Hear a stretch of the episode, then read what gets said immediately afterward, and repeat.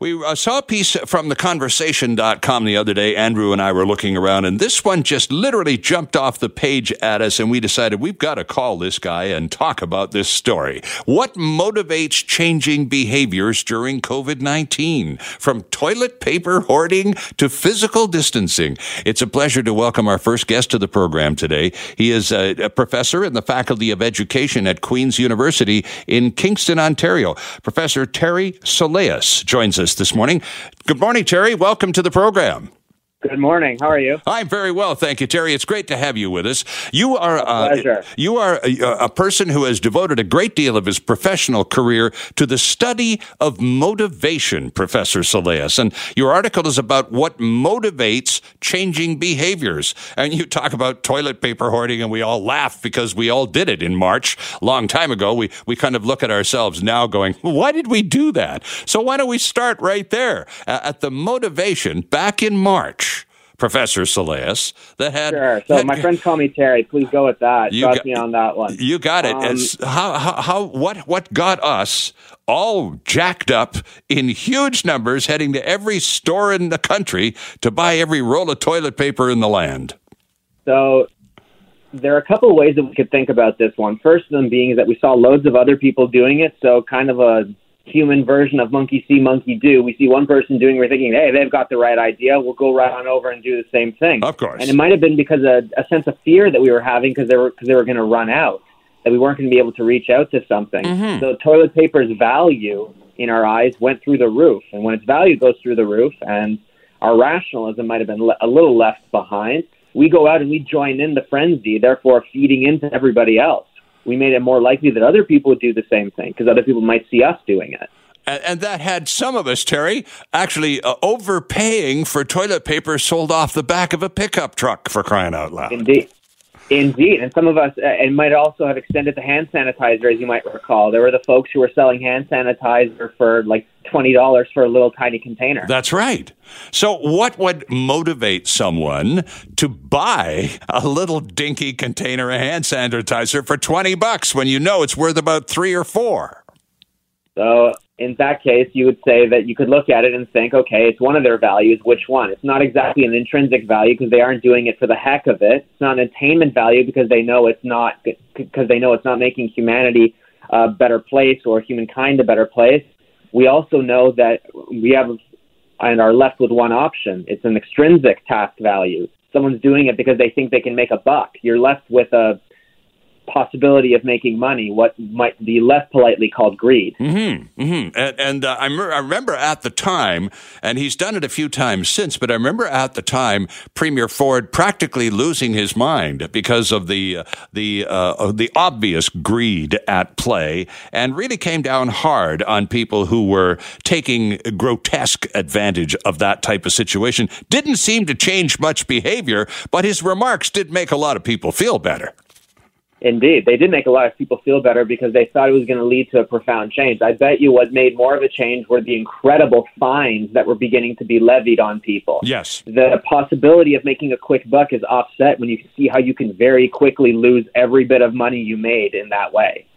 So, mm, uh, motivation is what you've devoted a lot of your life's work to, Terry. And, and where does it come into play from the perspective of healthcare professionals now? Because it's one thing to uh, motivate people to get out there and look after their personal needs, whether it's toilet paper or hand sanitizer or whatever, related in some way to the, to the pandemic. But then it comes down to uh, uh, there, there's a whole other level of activity going on. Talk about that too. Absolutely. So I'll take a step back and I'll explain how I see motivation first, and I think that will help fully clarify my answer to your question. I do so, too. Thank you. So if you can imagine that, like pe- people have been studying motivation for a long time, a much much longer than I have been in terms of uh, how they've gone about studying it. So I'm I'm a fairly early career researcher, so not a full professor. I'm an adjunct. Um, the uh, the motivation framework that I use is called expectancy value cost theory. And I use it because it's real easy to explain to people and it's really applicable to lots and lots of different situations. Okay. So the first one, expectancy. So your degree of confidence with something. If you're confident you can do something, you're more likely to do it. So there's the expectancies. Okay. You can call that one confidence, essentially. And then there's the values, the things that are good about something. So the things that, that you get from doing this. So for and there are a couple of different kinds of task values. There's the intrinsic task value, which is the I do this because it's fun. Some people like running. I don't. I don't see much intrinsic task value in running, but there are other people that think it's really fun. Mm-hmm. Or in the case of, say, healthcare providers, there are people who think providing healthcare for people is fun. They get a rush from doing it. I feel good about helping my fellow person. Sure. There's the attainment task value, which is that what I do is important. I, I see a value of what I do for society, and I have the ability to contribute to making the world a better place and fulfill my own identity at the same time.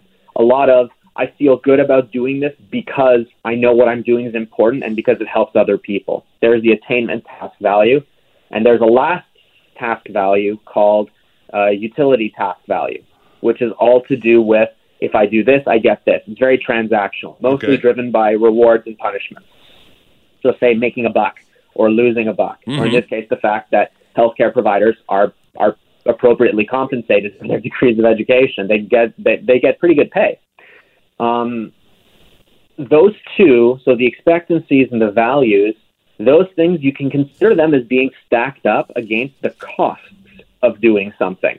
So the reasons why not to do something, like for example, if your job had really really long hours, that would be something that you would consider as a cost. Or if it meant that you were doing shift work, like a like a, a lot of healthcare providers do, Sure, yeah. that means that you would be away for a series of days and then a series of nights from your family. You have Mhm. to consider that. That makes the the task less attractive. So, if the expectancies and the values are high enough, you're actually quite motivated to do something as long as they overwhelm the costs or they overbear the costs. If the costs are just too high, people won't do it. Like what we saw with that example of the early hoarding. The fines that were in place for people caught hoarding were so high that it made the prospect very unattractive Right. people stopped do, people essentially stopped doing it for fear of they would get caught and they would be having to pay that huge fine. I think in Ontario it was something like uh, ten thousand, hundred thousand dollars if you're caught. Mm-hmm. Yeah. So uh, uh, what I'm what I'm curious about is is where people find themselves sometimes on the other side of the coin because now now that we're uh, into this COVID experience as far as we are, Terry, a lot of people not not well there is a significant uh, element of the population that has decided for whatever reason to disagree with some of the public health orders, and that that disagreement has now mm, uh, come to the point of a movement. You could say, certainly in some Indeed. parts in some parts of the country. Talk about the motivation behind that. Sure. So um, an important thing to consider when, when we're discussing people's motivations is that it's very contextual and it's rather personal. The same things that motivate you or I might not motivate a third or a fourth or anybody else. Sure. So understanding that it's a different type of internal logic that drives a person's motivation. And while it might not seem logical to another person, it seems very logical to them. So it, it, it seems to make an awful lot of sense to them. Now, in the case of people who are, say, um, who are anti-mask or who are uh, anti-corona vaccine or are the anti-physical distancing. The reason being, and one way you could think about it, is that the costs of them maintaining a mask, the costs of them, or like maintaining the wearing of a mask, or Mhm. the cost of them going and getting the vaccine, or the cost of them keeping physical distance from loved ones and ones that and people that, that they care about just seem too high, and it's driving a reaction of theirs Mm-hmm. to, to disagree with those public health orders. So I'll take those one at a time. In terms of the mask, there are some people that are really, really uncomfortable wearing masks. True. So whether it's from the fact that they can't fully see other people's faces, or that it makes them get hot and sweaty, or that it makes them do that, they've decided that the cost of wearing a mask is too high for any of the value that they would gain from it. Now, I don't agree with that, and the and our public health system certainly doesn't either. Mhm. But to them, the cost of wearing a mask is just too high. It's too uncomfortable. Hopefully, in the winter, it gets to be a little bit more comfortable, and we aren't all getting hot and sweaty from wearing them all the time. Right. But it's just too it, the the cost of wearing one is just too high, and it overwhelms the value that they get from it. So whether it would be that they're not as concerned about the possibility of say catching and being asymptomatic of coronavirus and passing it to someone else, or that they aren't indeed seeing too many other people, so that the fear of them spreading it to other people is reduced. They've made the calculation and the mental math in their mind that wearing a mask isn't going to that wearing a mask isn't going to make that huge of a difference for them. Again, I have to be very clear on this one. Public health public health and all, and our scientists seem to disagree with that quite a bit Indeed. for very good reason with loads of evidence. But to them, and it's only focused on them. Your motives are very personal. They've made that calculation and decided that it isn't. Yeah, no, ter- that, ter- that it isn't worth. Sterling Fox with you. George Affleck co-hosting this uh, this morning. George has uh, finally got all the gear working. Good morning to you. nice to be here finally. That's great to have you with us. Uh, joining us uh, from Queen's University is Professor Terry Soleas. He studies motivation. He's in the Faculty of Education there and studies uh, motivation. And we're talking about uh, some of the, uh, the the rationale going on, uh, some of the thinking, the group think. I suppose Terry would be another way of approaching this, as the population has responded to a pandemic. And one of the most strong uh, indicators of motivation to readjust our lives to the tune of many millions of us, Terry, has been the challenge of working from home. Mm-hmm. And uh, some people are pulling that off better than others. I, I've been very, very fortunate with trying to make that work for me. So again, it, and now this there's a motivation reality here uh, because uh, you, if you're going to become the kind of productive employee you were in the workplace, you're going to have to make some modifications to your to the way you approach work from home. Some people did that very enthusiastically. Finally, this is this is what I've always wanted to do anyway, and others still, Terry, still awkward working from home, really terribly missing the workplace. Indeed. So, uh, like, as I mentioned a little bit before, motivation is quite contextual and it's quite personal to the individual circumstances. Yeah. So, in my case, I, I I don't have any I don't have any children, so working from home, I'm relatively free from distractions. I mean, we do have a, a, a puppy that that is just recently discovering her voice and so on and so forth. But really, that hasn't been impacting me all that much because I'm able to kind of give the door a close and I'm able to focus and get all my horsepower on the task. Sure. Somebody who's living at home with lots and lots of relatives might not be able to do the same thing. My costs of working from home are different than another person's. Mm-hmm and still uh, the the function is uh, needs to be performed if you in, uh, plan on receiving a paycheck. So somehow or another you've got to adapt or pivot, being the uh, operative word these days. Absolutely, pivoting all the way, channeling our. Uh, eh, for anybody who's a who, who's a fan of the TV show Friends, the the moment where Ross keeps telling people to pivot as they're trying to bring in that sofa.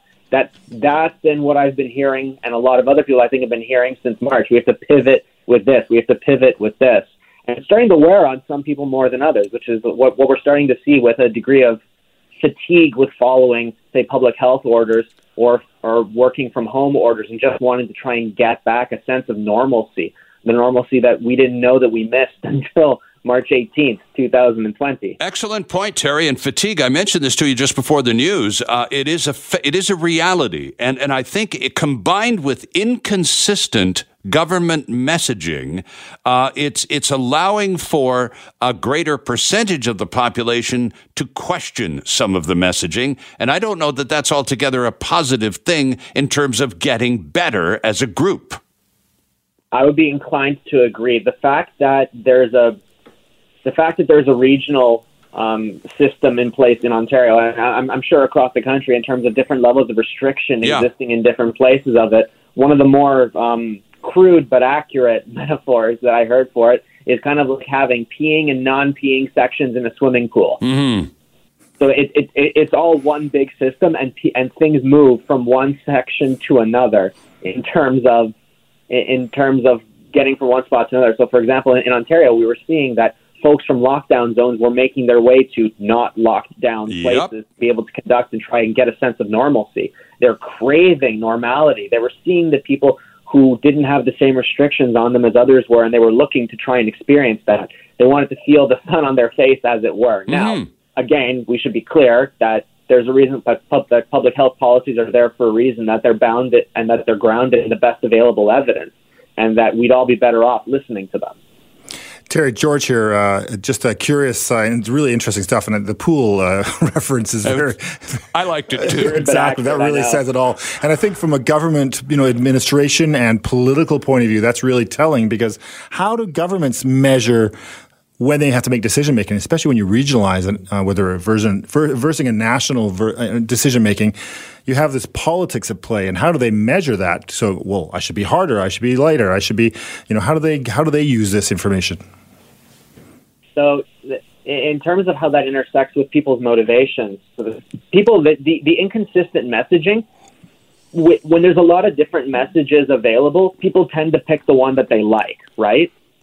if there are loads and loads of different messages available, like for example, some people are saying that, oh, this is the worst thing ever, and some people are saying, ah, it's not that bad. There's a temptation to listen to the one that gives you a little bit more freedom, a little bit more autonomy, and therefore amplifies fewer of the costs on you. Mm-hmm. So, in terms of having that, that you, you hit the nail on the head a moment ago when you said the consistent messaging is what's causing, is what's driving a lot of this public health um, uh, public health, what, what, what I'll term public health misbehavior. But there are loads and loads of other factors at play, including the ones personally at home that drive how people interpret those messages.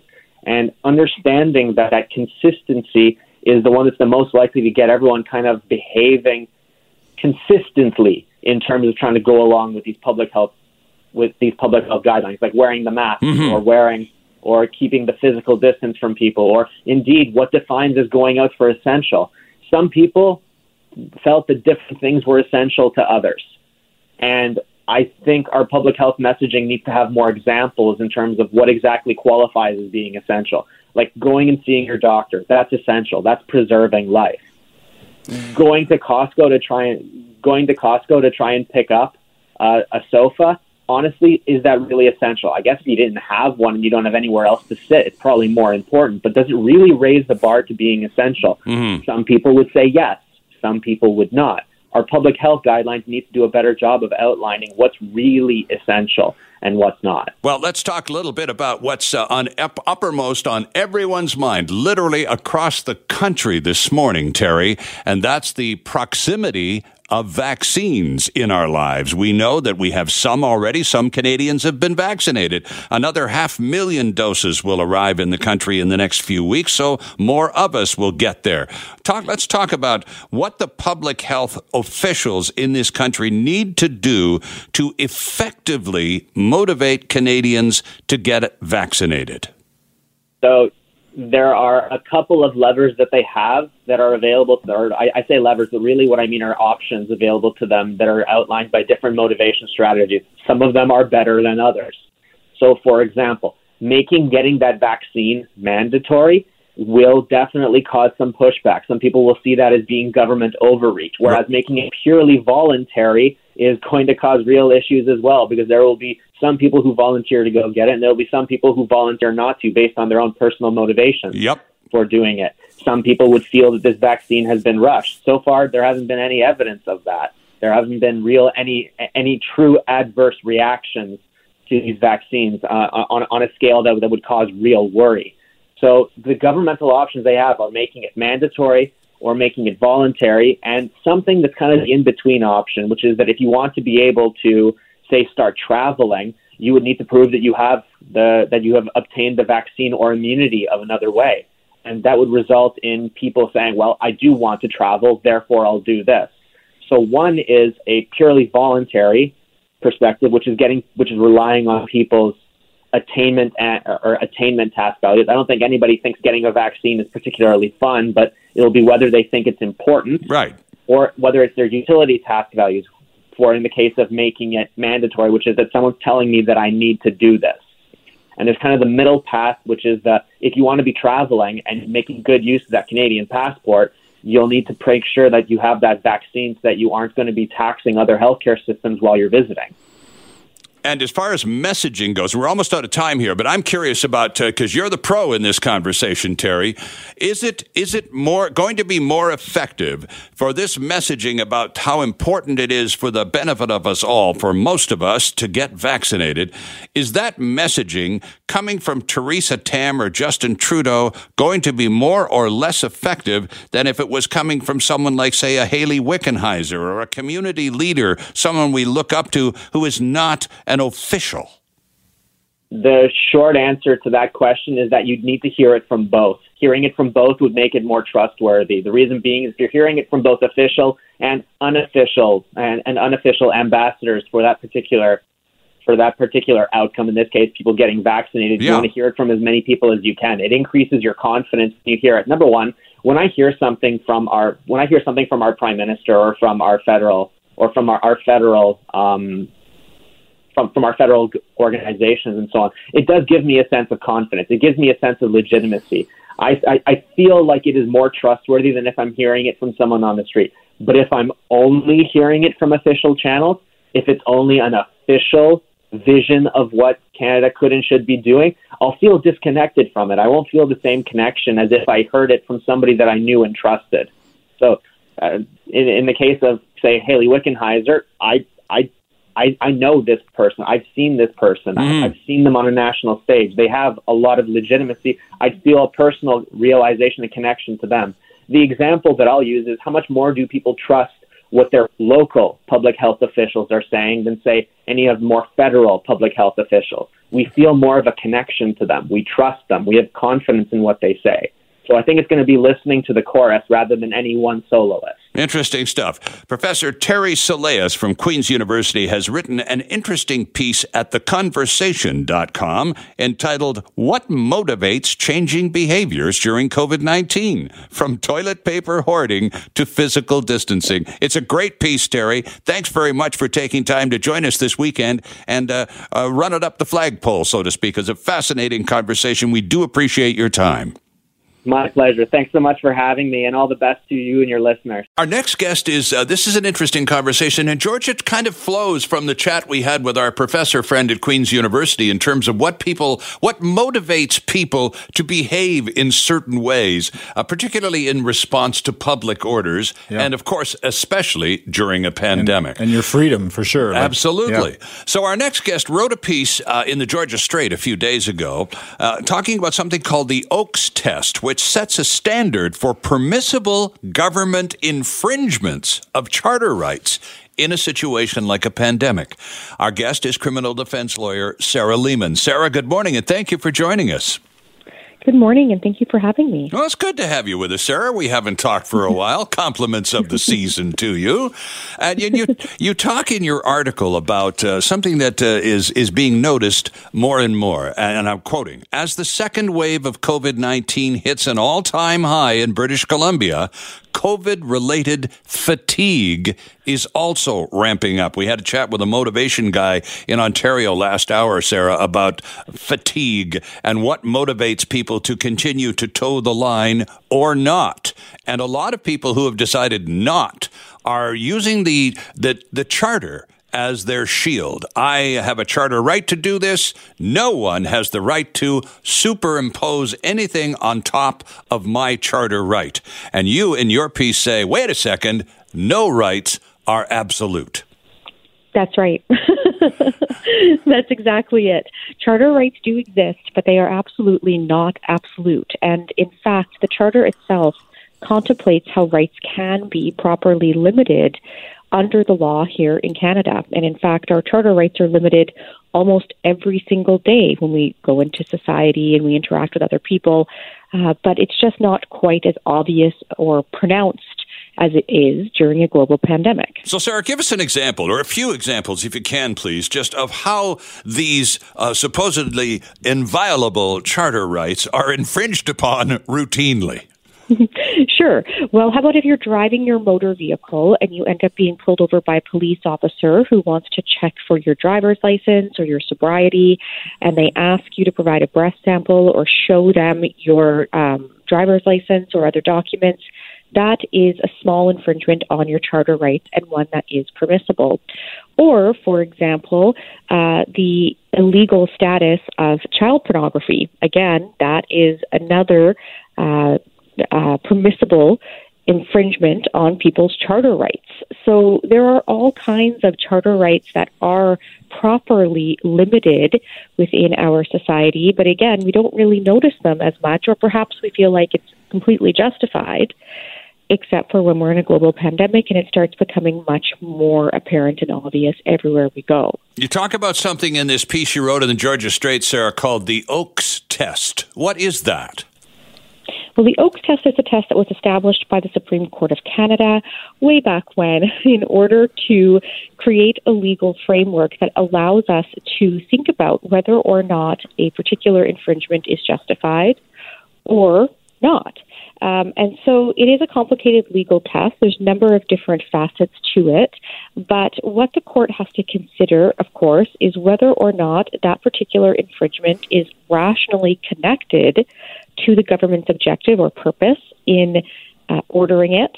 Um, and whether or not it's something that can be done through less onerous means. So, those are two of the components of the Oakes test that must be applied in order to see if the infringement is justifiable at law or if it cannot stand. Can we talk about uh, perhaps the most dominant case in the news these days? And this is literally in the last 72 hours, uh, Sarah, when we've seen a number of churches, I believe three in the Chilliwack area, charged uh, and uh, looking at facing fines in excess of a total of something like $18,000 for holding services when the public health order was to the contrary. How do you think that case is going to? You're a criminal defense lawyer. Would you take take that case?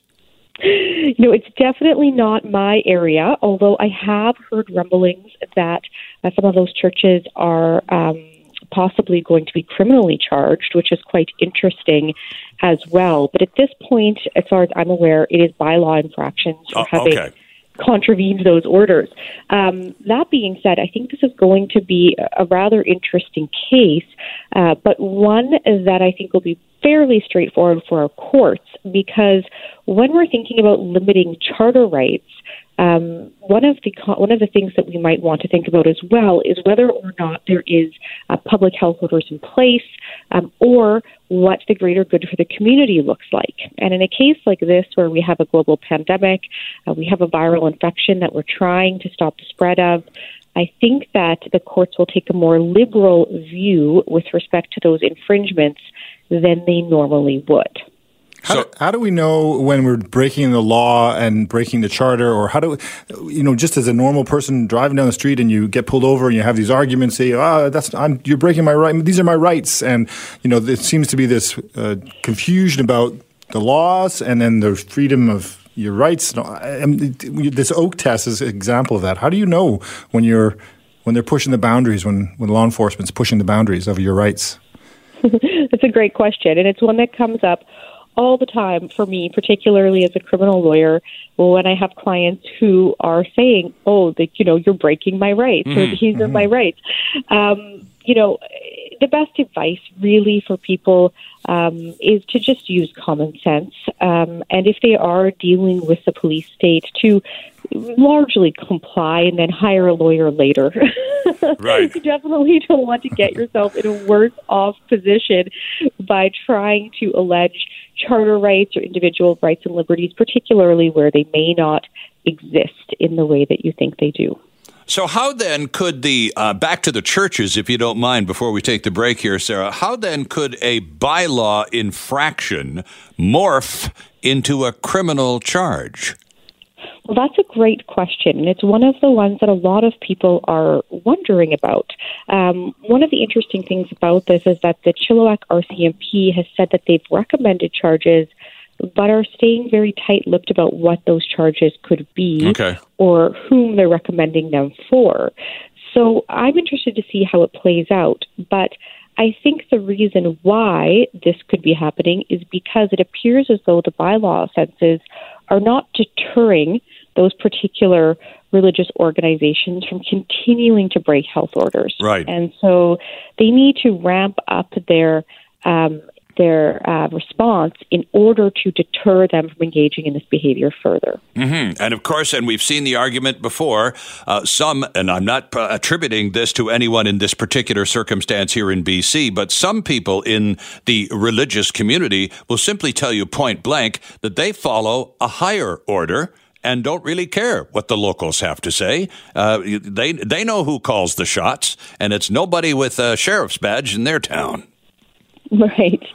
Well, unfortunately, I don't think the courts will take the same view of that, uh, particularly in a situation like this where public health is of the utmost importance. George Affleck co hosting with me today. Sarah Leamon, criminal defense lawyer, on the line. Uh, have, she wrote a piece in the Georgia Straight just a few days ago talking about when it is a permissible time for the government to infringe upon your charter rights and goes on to point out that there are no there is no such thing as an absolute right. Let's open up the phone lines here, too, by the way 604 280 9898. If you have any questions for Sarah, uh, you're most welcome to join us 604 280 9898. Uh, Sarah, the fact that Prime Minister Trudeau uh, uh invoked the Emergency uh, Act at the beginning of this pandemic, uh, it, what did that do in terms of setting the stage for government to be able to infringe upon and indeed push aside charter rights when necessary? Well, it certainly opens up the gates for it um, on a much larger context because the ultimate test, really, when you're trying to consider whether or not an infringement on a charter right is permissible, boils down to that individual right versus the community uh, interest. And so, here, where we have a pandemic, and it's very important for us to make sure that people are being kept safe and there's a state of emergency that's been declared, certainly the balance tips for community safety and the public interest. What, what, Sarah, what about rules that changed? Like during, for example, 9 11, after that, there was a lot of things that changed as far as access to people's private information. Certainly, we saw a lot more in America than Canada, but, and some of those things never get reversed. And, and they don't, we don't see that clawback from those things, and government has more access forever. Yes, and I mean, that is certainly a danger because big events like that will shape public policy and they will shape legislation moving forward. I don't see that here. Um, all of the orders that have been put in place are temporary health orders. And so I think that these things will end up uh, going away eventually once we have a vaccine and once COVID 19 becomes a thing of the past, hopefully sooner than later. Um, but certainly it is always a concern when there are government intrusions in terms of whether or not those are going to be temporary or permanent and what long term effects they're going to have. You talk about no rights being absolute, and then back to the churches in Chilliwack story, where, of course, freedom of religion and assembly uh, is uh, two rather paramount charter rights. That it's Sunday morning, Sarah. A lot of people getting up and uh, what on a typical Sunday would be getting ready to go to church, and of course, that's just not going to happen in most cases. Some people okay with that; they get it. Other people still really mad as he double hockey sticks that they can't. So uh, let's talk about that a little bit. Yeah, absolutely. Um, and of course, I think that every person has made very serious and significant compromises during the course of this pandemic.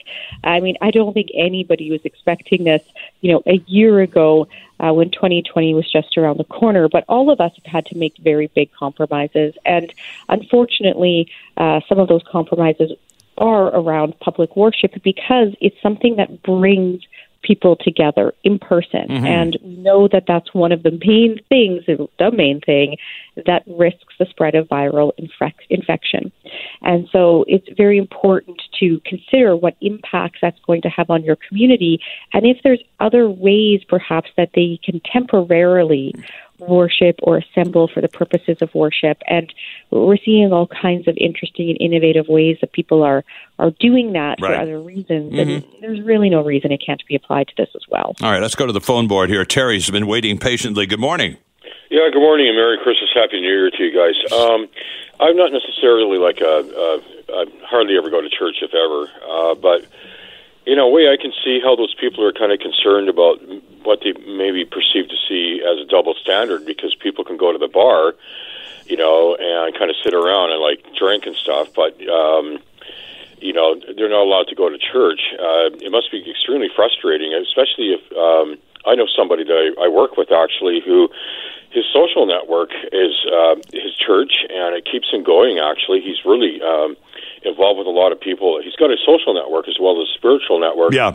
He also volunteers at a church shelter as well, which I think is really good. But now what he's doing is he's doing the right thing. It's like a virtual kind of church meeting, but um, you know, I, I like I said, I can see why these people are kind of frustrated because you know, like I said, you can go to the bar and drink whatever, but uh, it's a good point, Terry, and I appreciate your making it, sir. It's the inconsistency in the messaging that's causing a great deal of the fatigue that we're beginning to see. You're the lawyer, you're the criminal lawyer in this conversation. A lot of calls coming into your office these days from people who are misbehaving, and in some cases, just out of sheer frustration. No recommendation for uh, for, for continuing such behavior, but there is a fairly high degree of frustration, a lot of which, as Terry points out accurately, is due to mixed and sometimes sometimes confusing messaging.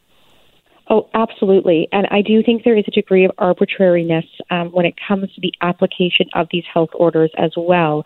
Um, you know, I think that one of the most pronounced ways that we're seeing it is the policy around masks in schools mm-hmm. um, and no masks in schools. I know there's a lot of frustration around that, particularly coming from teachers and other support staff who are working in schools asking, well, why is that the case when masks are mandatory everywhere else? So there is an arbitrary nature to how things are being applied, um, and I certainly understand people's frustration in that. Do you see uh, the courts and yourself being inundated with uh, battles in the future for people and groups who felt like you infringed on my rights? I, I want to fight this, uh, and they you know clog up our court system with uh, you know including our premier who himself was like, uh, oh my family's we're going to meet, and you know if he would get fined fined in those kind of situations. Are we going to see a lot of people fighting the fines they're getting and, and fighting fighting these issues? I do think that we're going to see drawn out legal battles for probably the next decade when it mm. comes to this pandemic.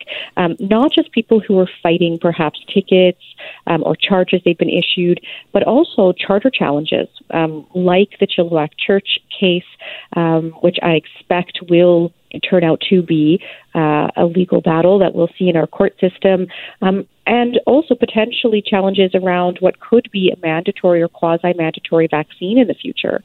So I do think that there are going to be a number of different challenges happening and court cases happening, and that this is something that's not going to go away in short order. Interesting. It's, it's going to, and, and as if the courts need extra clogging, uh, this is pretty much guaranteed to do it too, isn't it, Sarah? I think so. Anytime we see big changes in the law or public policy, we can expect that the courts are going to deal with it down the road. Mm-hmm. Uh, we appreciate your time on a Sunday morning. It's good of you to join us and, and help clarify some of this because uh, a lot of people are uh, more than a little bent out of shape. And again, frustration and fatigue, a very big part of it. And perhaps uh, uh, inconsistent messaging is not really helping very much. So we do appreciate your help this morning, Sarah Leamon, and in helping to clarify some of these issues for for us.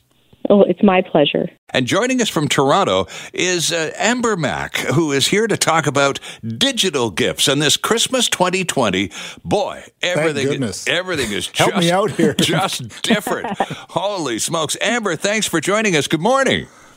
Good morning. Thanks so much for having me. Well, it's great to have you with us. And you're all about digital gifts for Christmas 2020 because that's pretty much the way it has to happen this year, right? Absolutely. So I have uh, four different ideas. Uh, these are easy things to do, kind of last minute digitally to stay safe. And it's everything from making someone's day with a quick coffee all the way through to providing someone with an online course that could change their life. Oh. So yeah, so I wanted to start just with a, a simple one. Uh, many people love Tim Hortons, of course, but they may not know that there is now a new feature built into the Tim Hortons app called Tim's It Forward. And this lets you very easily use any of your rewards to email someone a gift. So you can send them enough rewards points so that they can get a coffee or a box of Timbits. I've been doing this for the past few days and it's just kind of fun, especially for those people. Again, maybe you don't want to spend hundreds of dollars, but you want to just kind of make their day. Well, exactly, and you know, uh, and it's it's an acknowledgement. It's not a major commitment. It's just a hey there, uh, have a coffee on me, right? Yeah, it's really sweet, and I think it's all part of this idea of paying it forward. So I love that one to start. Uh, and I mentioned as well in terms of changing someone's life, we know a lot of people are kind of hunkered down these days, and so many people are familiar with Masterclass, which allows you to take these really great high-end online courses to learn about everything from space exploration to creative writing from Margaret Atwood. That's another great way to gift someone something. You can go and buy them a membership to Masterclass, and I just checked gift, and they have a really great holiday deal. So it's a two for one. So you can also get yourself a course as well. And how many how many classes would you take if you sign up for one of these courses, Amber? How many classes would you get from a Jane Goodall or a, a Gordon Ramsay or other celebrity, uh, well informed person? Yeah, that's a really good question. There are actually dozens and dozens of different classes. So well, the cool thing is there are also Canadians on there. So I mentioned Margaret Atwood. Yeah, There's yeah. also Chris Hadfield for Mm-hmm. space exploration. So I think that again, you know, people love to learn, and this is just probably one of the top sites in terms of the learning experience. I'm getting my master class right now from Sterling, so uh, it's And, and uh, it, it would- it would be it would be almost impossible to go through any kind of Christmas cycle, Amber, without talking books of some description. So, what have you got for 2020? Yeah, so this is a Canadian company. So obviously we want to con- support our Canadian companies right now. It's called Sweet Reads. And this is a subscription box that you can send to someone that includes a book of the month as well as a little sweet treat and another little gift that comes in the box. So it's a subscription service and you could send, someone a subscription from Sweet Reads uh, for as little as three months. And again, I think it's more about these experiences and everybody loves to read. So this is a fun gift that you could order today or even on Christmas Eve. Ah, okay, and and it lasts. It goes on. Then it's not one of those one-offs, is it? Yeah, I kind of like that. So again, I mentioned the three month uh, subscription in case you want to do something that uh, is a little more affordable. But of course, you can go longer, six months or a year, depending on your budget. Of course. Okay, and uh, th- th- these are all digital gift ideas from Amber Mac in Toronto. Carry on. You're doing great, Amber. Thank you. Okay, so uh, another one is, uh, and this is my last one, but it's called uh, Date Night in a Box. Um, and again, this is kind of fun, you know, especially for those parents, especially new parents who maybe haven't had a chance to go out because uh, they're home with their kids and we're all staying safe. So essentially, this is another subscription service, and it's a date night. So you would actually subscribe to the service, send it to someone as a gift, and they would get a box, and that would have a bunch of things like little games, maybe some treats, and just to encourage couples to spend some time alone. Ah, so this would be, for example, now this would be the kind of gift that uh, you would be, you would look at for that young couple with the new baby in your life that uh, is a little preoccupied with the small person and doesn't seem to have a great deal of time for each other. That happens, and this would be a great gift, a nice little distraction, wouldn't it? It, it really would, and they have different themes. So let's say that you know someone loves dancing, but they can't go out to a bar. They have a, a box that's called Dinner and Dancing Awaits. So Oh, you can okay. get that box for the couple to encourage them to have a night at home where they can dance and enjoy themselves. So there are different themes in terms of the boxes. But yes, I love this idea for new parents. Well, especially also for us, those of us who are, are living in this world we live in right now, and we're spending a lot of time with our spouses. So getting creative in how we spend our evenings and date nights are now in at home usually. Uh, so that could be really cool. Uh, as a person who makes their decisions, oh, Christmas shopping starts m- Monday for me. so these are, I'm I kind need of a last minute guy myself. We need some ideas here. This is good. This is good. But Amber, it Yeah, really, yeah. sorry, uh, go, go ahead, please.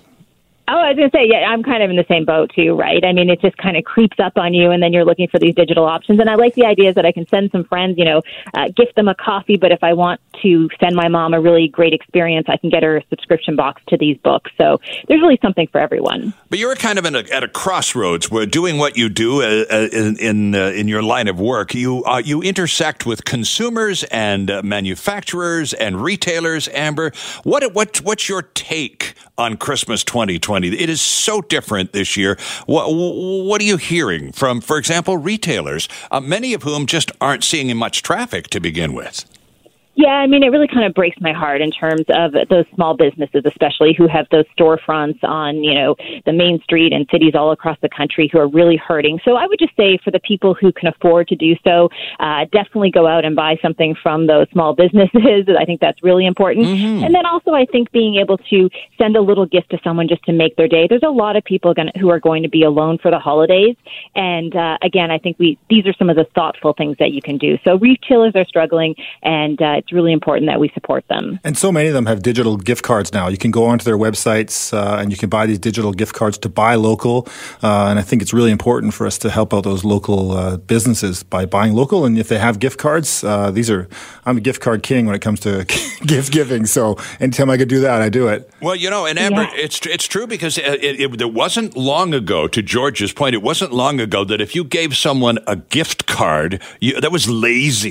oh, come on, that's the best you could do. Come on, but now it's a, a gift card is, is a really cool thing. It's no matter yeah, no matter where you're sending the person, they're going to go somewhere, experience something for nothing, and that works. that's right. Yeah, and I mean, you're kind of you're kind of giving two gifts, right? You're giving a gift to the small business owner because you're buying the card for them, helping them with their business, sure. and then you're giving that gift for someone else who can then go and uh, buy from that business. So I love the gift card ideas, or even you know a, a gift certificate for a local restaurant. I mean, these are the type of things we can do for uh, takeout. Again, just to recognize the situation that we're in right now and be thoughtful about our decisions with the gifts. And I think the local restaurant community would be delighted to hear you say that too, because that is something that they uh, they can do. I mean, they're they're so limited in terms of their uh, activities, even more so in Ontario, where you are this morning, than they are here in Vancouver, uh, Amber. But it's still not the same. So any support and gift certificates are a great idea for local restaurants, aren't they? Yeah, absolutely. I mean, I live in a, a, small community in downtown Toronto, and it's devastating to see some of these stores that have already uh, been kind of boarded up or uh, are vacant right now. And and I know again, people are just really struggling right now. So I think it's important, as you know, as easy as, as it is to order online and get everything shipped to your house, uh, try to find some sort of balance that also gives back to those small businesses and in turn helps our economy. AmberMac.com, AmberMac.com is the website. It's a terrific website, a great resort resource. Lots and lots of information and useful tips for shoppers and uh, Christmas wishers everywhere. Amber, thanks so much for doing this with us this morning. Merry Christmas to you. We appreciate your time. All the best for the holiday season. Yeah, thank you. Thank you so much for having me. Our pleasure. There's Amber Mac and her digital gift ideas, and lots more of them available at ambermac.com. George Affleck is co hosting this morning with us, and George has been doing yeoman work on Christmas details with traditions and food and music and all that sort of thing that uh, we asked him to, to do a little background checking. So uh, we appreciate all of that effort thrown into this, George. But now we turn our attention to uh, slightly more serious matters as we, uh, this is the first first of, now we're just at December 20th today. So we're officially at least uh, 11 more days of years in review that will be happening on just about everybody's media outlet right. everywhere in the world. so why not start today? why not? Why not? Get it all done. That's right. So now uh, let's uh, let's talk to our guest and introduce our guest for us, please. Well, Jen St. Denis has uh, been around uh, in my life as a, as a politician before. I got to know Jen as a reporter covering City Hall in Vancouver and covering civic politics uh, for Metro, which became the Star. Uh, and then she moved on to the Tyee now, which she's reporting for on the downtown east side issue. So she has a wealth of, of experience on civic issues, and I'm really looking forward to chatting with her. Jen, good morning. Thanks for joining us today. It's good to have you with us. Good morning. Thanks for having me. Well, it's a pleasure. So, uh, George, uh, 2020, to say the very least, is going to go down in everybody's book as perhaps the weirdest year of our lifetime. Doesn't matter how old you are and how long you're going to live, it's going to be one of those weirdest years of our collective lifetimes. Totally. And, Jen, you know, one of the things, and you covered City Hall a lot and you covered municipal politics, and this year has been particularly challenging. But I, I, what I find interesting, and I was wondering what your take on this is um, the role that we've seen a lot of the federal government and the provincial governments uh, play and how they've been dealing with the pandemic, whether it be financial, healthcare related. Uh, but at a civic level, we've seen quite a diverse response. And I wonder if you can tell us a bit about the different kinds of responses that you've seen, certainly across this region, uh, of how city governments have been dealing with the pandemic. Yeah, well, George, I can really only speak to Vancouver because I've been quite focused on Vancouver. But uh, yeah, I can say that, you know, when the pandemic hit, and I don't know about you, George, but I don't even remember what was going on in city uh, government before March. Uh, it's sort of like has left my mind. yeah. But um, that that one weekend in March when everything kind of changed and we all went into lockdown. Mm-hmm. Um, yeah, we did see the cities uh, sort of move into overdrive. They had to deal with things like, do we open or close parks? Do we, you know, there was all this like angst over are too many people crowding into into into the parks? Like these really weird questions that we'd never had to think about before. Um, we also saw in Vancouver, we saw this big effort um, to really fill some gaps in services that happened um, in the downtown east side, in particular, with people who are homeless, who are precariously housed, and who have a lot of food security issues. Um, so we did see city uh, staff kind of shift, and I think one of the golf courses, maybe Fraserview um, or Langara, sort of shifted um, to like provide meals. Uh, so shifted some of their operations to kind of do this emergency response.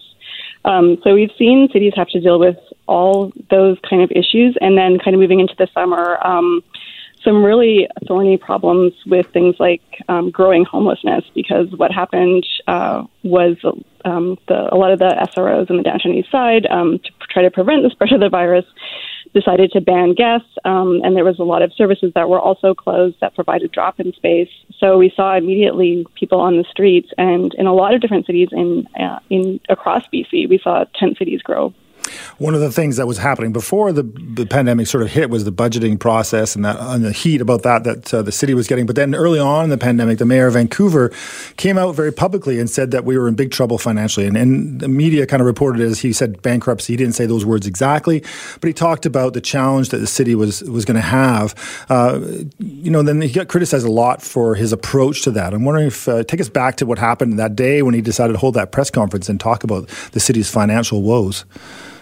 Yeah, um, yeah, it was it was quite shocking actually to read that press release. I think it came out on a Sunday, and it was um, they were talking about a survey that they had uh, commissioned that showed that this wide uh, swath of Vancouverites um, were out of work, and a lot of people anticipating that they wouldn't be able to pay their property tax, would have a lot of difficulty, and the city just forecasting um, a huge uh, um, financial deficit because of that. Um, so we saw a lot of concern from the mayor. Um, some of the stuff that they warned about actually didn't come to pass. So, with the property tax thing, um, more people than they um, expected were actually able to pay their property tax, but they did see a lot of loss of revenue with things like parking fees and other things that kind of beef up the city budget. Um, and we also saw a blow come in the in the latter half of the year when uh, the city was expecting all of this money from the federal government, and Vancouver and a lot of the big cities ended up getting less than they thought because of this formula that the feds decided to put in place, um, where the smaller cities actually got more money per capita than the larger cities.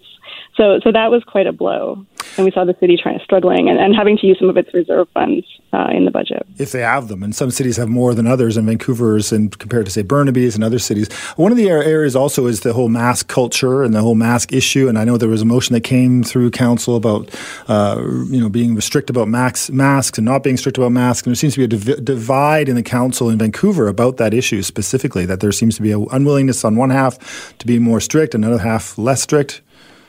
Yeah, and I mean, I think this is where you kind of have um, that difficulty between the city trying the city trying to respond to issues, um, and then the province also having this other layer of authority and who is kind of right. And we did like I'm sure that the councillors were responding to all of this pressure that they were feeling from their constituents who are probably emailing them all the time saying, why the heck aren't you mandating masks in buildings? Um, so we did see that, and then we kind of did eventually see the province step in, which was probably, I mean, I'm guessing for the city councilors and then and, and municipal government was a bit of a sigh of relief um, when Bonnie Henry stepped in and did put in the mask mandate. Um, that probably took a lot of um, heat off of off of the municipal governments. I'm thinking. Right, and and the, and the mayor himself in Vancouver has taken a lot of. He's had a lot of ups and downs when it comes to sort of his public relations side of things. That there, he seems to there seems to be a lot of gaffes and a lot of uh, criticism of his approach to things.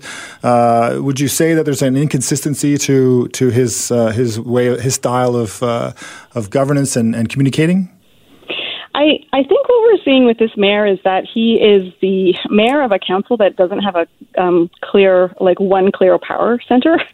Um, so we see him trying to kind of uh, almost herd cats, it seems like. and so sometimes I think he comes off as wishy washy or saying one thing but not actually following through. Um, I think part of that is that he is in charge of this council that has this mix of different parties, and not even all of the people on the same parties always vote the same way. So you never really know where council is going to come down on any particular issue. You kind of just have to watch and see, and go and sit through these extremely long council meetings, as I'm sure you've noticed. Joined by Jen St. Denis from the Tyee, we're taking a look at the year in review and talking mostly about Vancouver.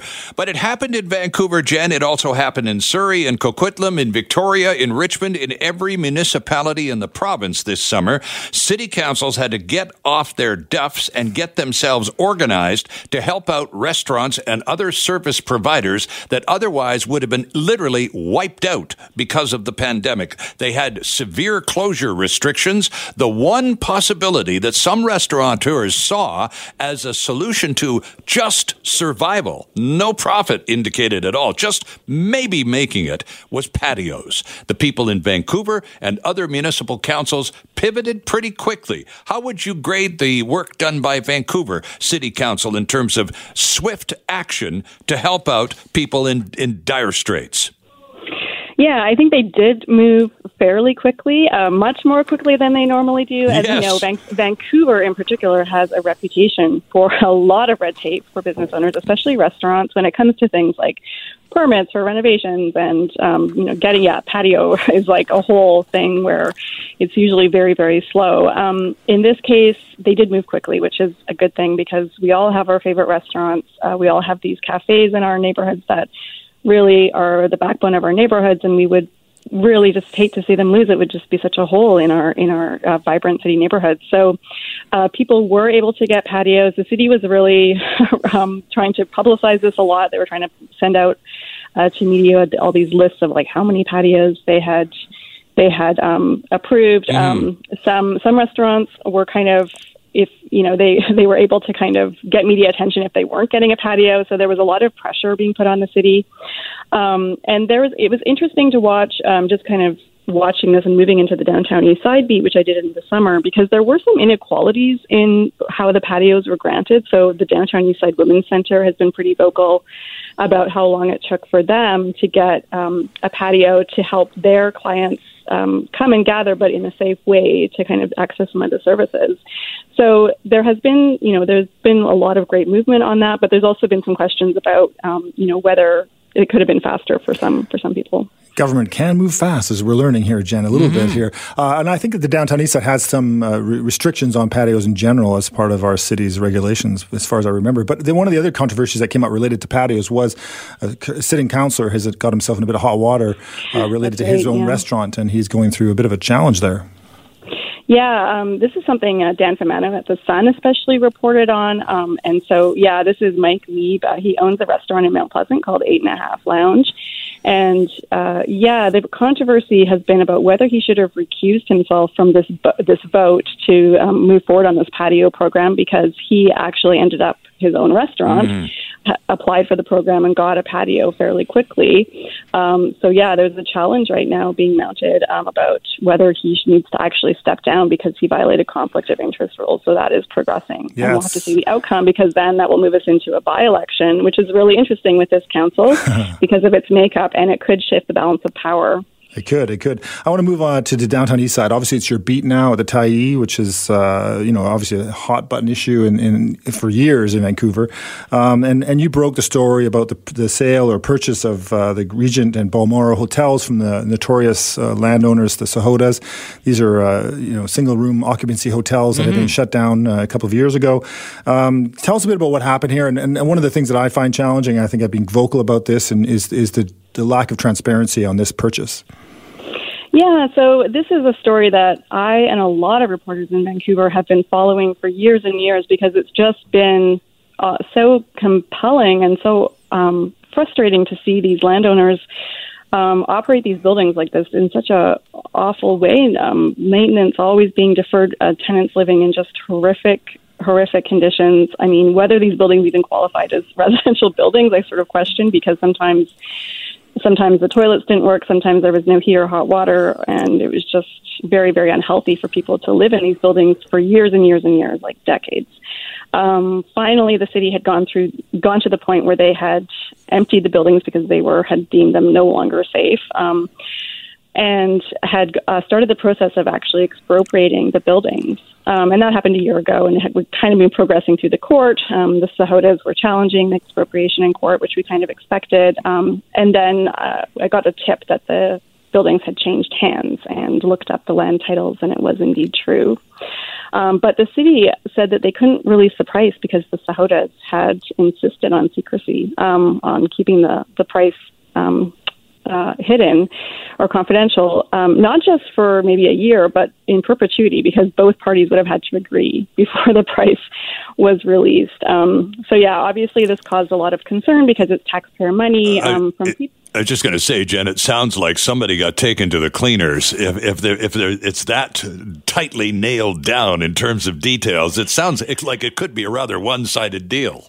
Yeah, and there's this whole other element too of people who have lived in these buildings or have had family live in the buildings. A lot of people have died in these buildings. Mm-hmm. Um, they also wanted to know uh, just how much did the Sahotas get. Um, so then I, through another source, I was able to find out um, what the amount was. It was apparently 11.5 million um, to settle this expropriation. And so the question of like whether or not that was fair market value, I think, is kind of up up for grabs. Yeah. Uh, these buildings had their assessment had had kind of fluctuated wildly because after the expropriation attempt started and after they were emptied, the value of them just dropped. They like well, lost millions and millions of dollars yeah. in value. And your story actually indicates this uh, that uh, there is as there might be a community planning process that moves forward that in effect might increase the value of those properties significantly. Uh, can you tell us a bit about what that what that community planning process is? Just those sites, or are they looking at redoing the entire downtown East Side community plan? I haven't heard that, but uh, yeah, they are going to do a community consultation process for the Balmoral and Regent sites because the plan is to redevelop them into social housing for you know for the lowest income people in Vancouver, people who pay the three hundred and seventy five dollars shelter rate from welfare. Um, so that's the plan. They're going to do this community consultation process and then redevelop the buildings. So, for a lot of people, Jen, we've only got a few seconds left. Does this mean ultimately the end of tents in Strathcona Park? Oh well, um, that's a thorny question. We've had tent cities in Vancouver for a really long time. Well, a lot of people are asking it. Yeah, um, I you know people always say the solution is to build more housing, and I think that's correct. Uh, I think we're going to have to look at um, really involving people who live in those tent cities because a lot of times they have actually lived in supportive housing but have not been able to continue living there because of rules or being evicted. So I think we need to talk to them about what's not working for them in supportive housing and try to figure out how we can um, you know, do better in the future to keep these people housed. So no swift end to the process, obviously. Jen, we're out of time. We thank you for yours. It's great to have you on the program this morning. Thank you. Thank you so much. Thanks, Jen. Jen St. Denis from the Tyee, and uh, a partial look at the year in review uh, from the perspective of the city of Vancouver. We've been going around checking with community theater and arts groups around the lower mainland, all over Metro Vancouver, uh, just finding out how everybody's doing and, and managing to get through all of this. A few weeks ago, we had our first visit with the people at Metro Theater, and they're back with us today in the person of Chris Adams, who is the director of A Christmas Carol, the radio play. Chris, good morning. Thanks for joining us.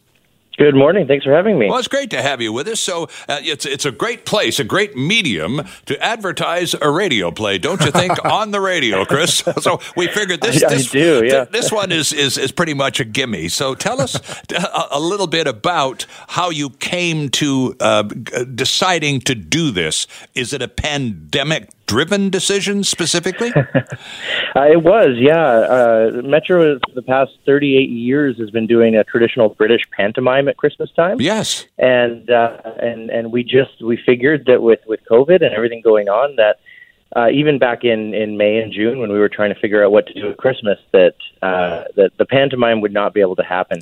And so we we put our heads together and came up with this idea of a, of a radio play um, and of course, A Christmas Carol being one of the most famous uh, Christmas pieces, and, sure. and lend, lending itself very well to the radio play uh, idea. So now, how does one go about seeing, participating in, uh, connecting with A Christmas Carol, the radio play, Chris? Sure. Um, what we wanted to do was still uh, keep something visual. So, although you could uh, listen to the show, uh, there is a visual aspect. It, it, it, it we came to it in a COVID friendly place. All the actors have been uh, separated in their separate pods, uh, more than six feet away from each other, Uh-huh. and uh, we pre-recorded it a couple of weeks ago. Uh, and and they, it's quite interesting to watch. So they're creating the sound effects. Can watch show. You can watch them create. You can watch them do the wind machine and the thunder sheet and the little door that opens and closes. So everything you remember or know about radio plays is there, and you can watch it visually. Well, so, that's that's something that you know. I mean, the the radio play is really a forgotten. I don't think my kids know what that is. No, I don't think they do either, George. And, and you know, uh, back in the pre-television days, the, the, it's hard to believe, but families would actually gather in the living room around the radio mm-hmm. to listen to The Shadow and all of those Yeah. other wonderful plays. And part of the excitement or part of the enjoyment was all of the sound effects, Chris. All of the, mm-hmm. as you say, mm-hmm. the wind machine, the squeaky door, and all of that stuff. so as you as you show this, uh, or as the play goes forward, you actually show sound effects people making sound effects, right? Absolutely, yeah. We have six brilliant actors, not only playing uh, upwards of 40 characters, they are doing all of the sound effects live at the same time as well. Fantastic. So, how long has it taken to organize? Because you had to shoot this uh, essentially uh, as a, as a movie, and then you put it on. It, it's a play uh, on on video about something on the radio. It's a multimedia thing you got going on here, Chris. It is, yeah. I mean, that's the thing that, that COVID has taught us. We have to be malleable and we have to uh, create what we are allowed to create, you know, strictly listening to, to everything Dr. Henry says. And, and, uh, and we wanted to create something that could be malleable. So if we would have been allowed, we would have had a, a socially distant audience of no more than 50 come and see the play. Uh, but the plan was to always film it and and uh, let anybody who wanted to see it, whether they felt comfortable with that or not. As you know, restrictions came in, and, and we cannot have that socially distant audience. Yeah. So, uh, digital stream is uh, is the number one, and, and that goes live tomorrow. Yeah, I was just going to say it starts tomorrow, and uh, so there's we're we're happy to contribute to the buzz in advance of the of the beginning of the opening. Chris, what do you Yeah. hear about demand? Uh, well, it's been uh, pretty wonderful. We we decided early on that we would make the the uh, the price, I guess you would call it, by donation. Uh, pay what you can. We didn't want we didn't want anyone to not be able to afford to watch this if they wanted to. Okay. Um, so you can make a donation to Metro Theater, and uh, you are given a, a link to to the stream starting tomorrow. Um, and what's great is because Metro Theater is a not-for-profit registered charity, if you donate more than twenty dollars, then you get a tax receipt. Okay, so I'm on metrotheater.com right now, Chris, and I'm I'm just Yep. scrolling scrolling down the home page and it says watch a Christmas carol the radio play online and it goes on to say by donation to Metro Theater we're proud to oh. release the digital stream of the show and it says click here to donate. So if I click on that, that gives me the link to be able to watch a Christmas carol the radio play, right? Yes, you do have to make a donation. Yes, of course, Um, yeah. So it, it could be a dollar, but uh, you know it could be a hundred. So whatever you're feeling. Well, you know, Chris, uh, to be honest, I think I hope that people do contribute to a good amount because Metro Theater does such great work, and, and the pantomime that you know it's such a great experience, and I hope to see it back next year. Um, so I definitely encourage people to get out there and help any arts groups that across the region. But uh, for you guys, this Yeah, is a I- really I- creative way to make it work. Oh, thank you. Yeah, I, I couldn't agree more. I mean, that's what we came to. It was, it just would have been so sad if, if the theater couldn't couldn't give anything to the community this Christmas, right? If it just sat dark and empty. So, we just wanted to create something that, that people could enjoy. Uh, it's not it's not your traditional Metro pantomime, but it is something for the whole family that, that we hope everyone will love. Uh, you know, Chris, this, we've been doing this now for a couple of months on Sunday mornings, the last segment of every uh, of every show, and we've we've discovered a common denominator through all of uh, the people in the arts community, be it uh, artists or actors or directors, performers. Uh, the, the the common denominator is this incredible pent up desire to contribute, to be part of what's going on, to be a positive force in the midst of a pretty negative glo- uh, group experience. And so our thumbs are up to you and your colleagues at Metro Theater. We wish you to break a leg with A Christmas Carol, the radio play online. We wish you considerable success, Chris. Thanks a lot. Thank you so much. Merry Christmas. Uh, Merry Christmas to you, too. There is the director of A Christmas Carol, the radio play. That's Chris Adams of Metro Theater. George, we're fresh out of time. Did you have a good one? That was fun. Thanks for having me. That was lots of fun. Hi, it's Shauna, and I might be a bad parent because my kids think french fries are vegetables. Hey, it's Ryan, and I might be a bad parent because I went out for wings when my wife was in the hospital after giving birth. Johnny here. I might be a bad parent because in my house, the tooth fairy gives pocket change. But we're not alone. Len emailed us and said his six year old daughter's Tarzan moment going from love seat to lazy boy by curtains made him more proud than any dance recital. and Andy left his two year old at the rink. All right, guys, I'm sure we're not alone. Like Andy's kid. For stories and confessions like this, make sure you check out our podcast. It's called Bad Parents, and it's available wherever you get your podcasts. I left a glove at the rink.